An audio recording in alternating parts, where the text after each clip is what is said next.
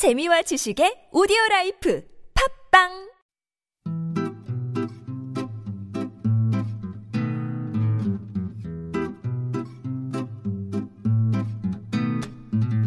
TBS 아나운서 팀과 한국어 천재가 함께하는 쉬운 말 바꾸기 운동. 신규 아파트나 새 차를 구입할 때 옵션이라는 여러 선택 사항이 있는데요. 플러스 옵션, 마이너스 옵션, 종류도 다양합니다.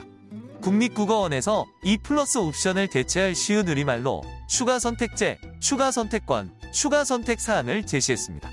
또 마이너스 옵션은 제외 선택제, 제외 선택권, 제외 선택 사항으로 다듬었는데요. 추가로 선택하거나 제외한다는 기존 단어의 의미가 잘 드러나는 것 같습니다. 아파트 분양 가격 말고도 플러스 옵션으로 발코니 확장을 해 비용이 더 들게 됐다. 이 말은 추가 선택 사항으로 발코니 확장을 해 비용이 더 들게 됐다라고 하면 되겠습니다.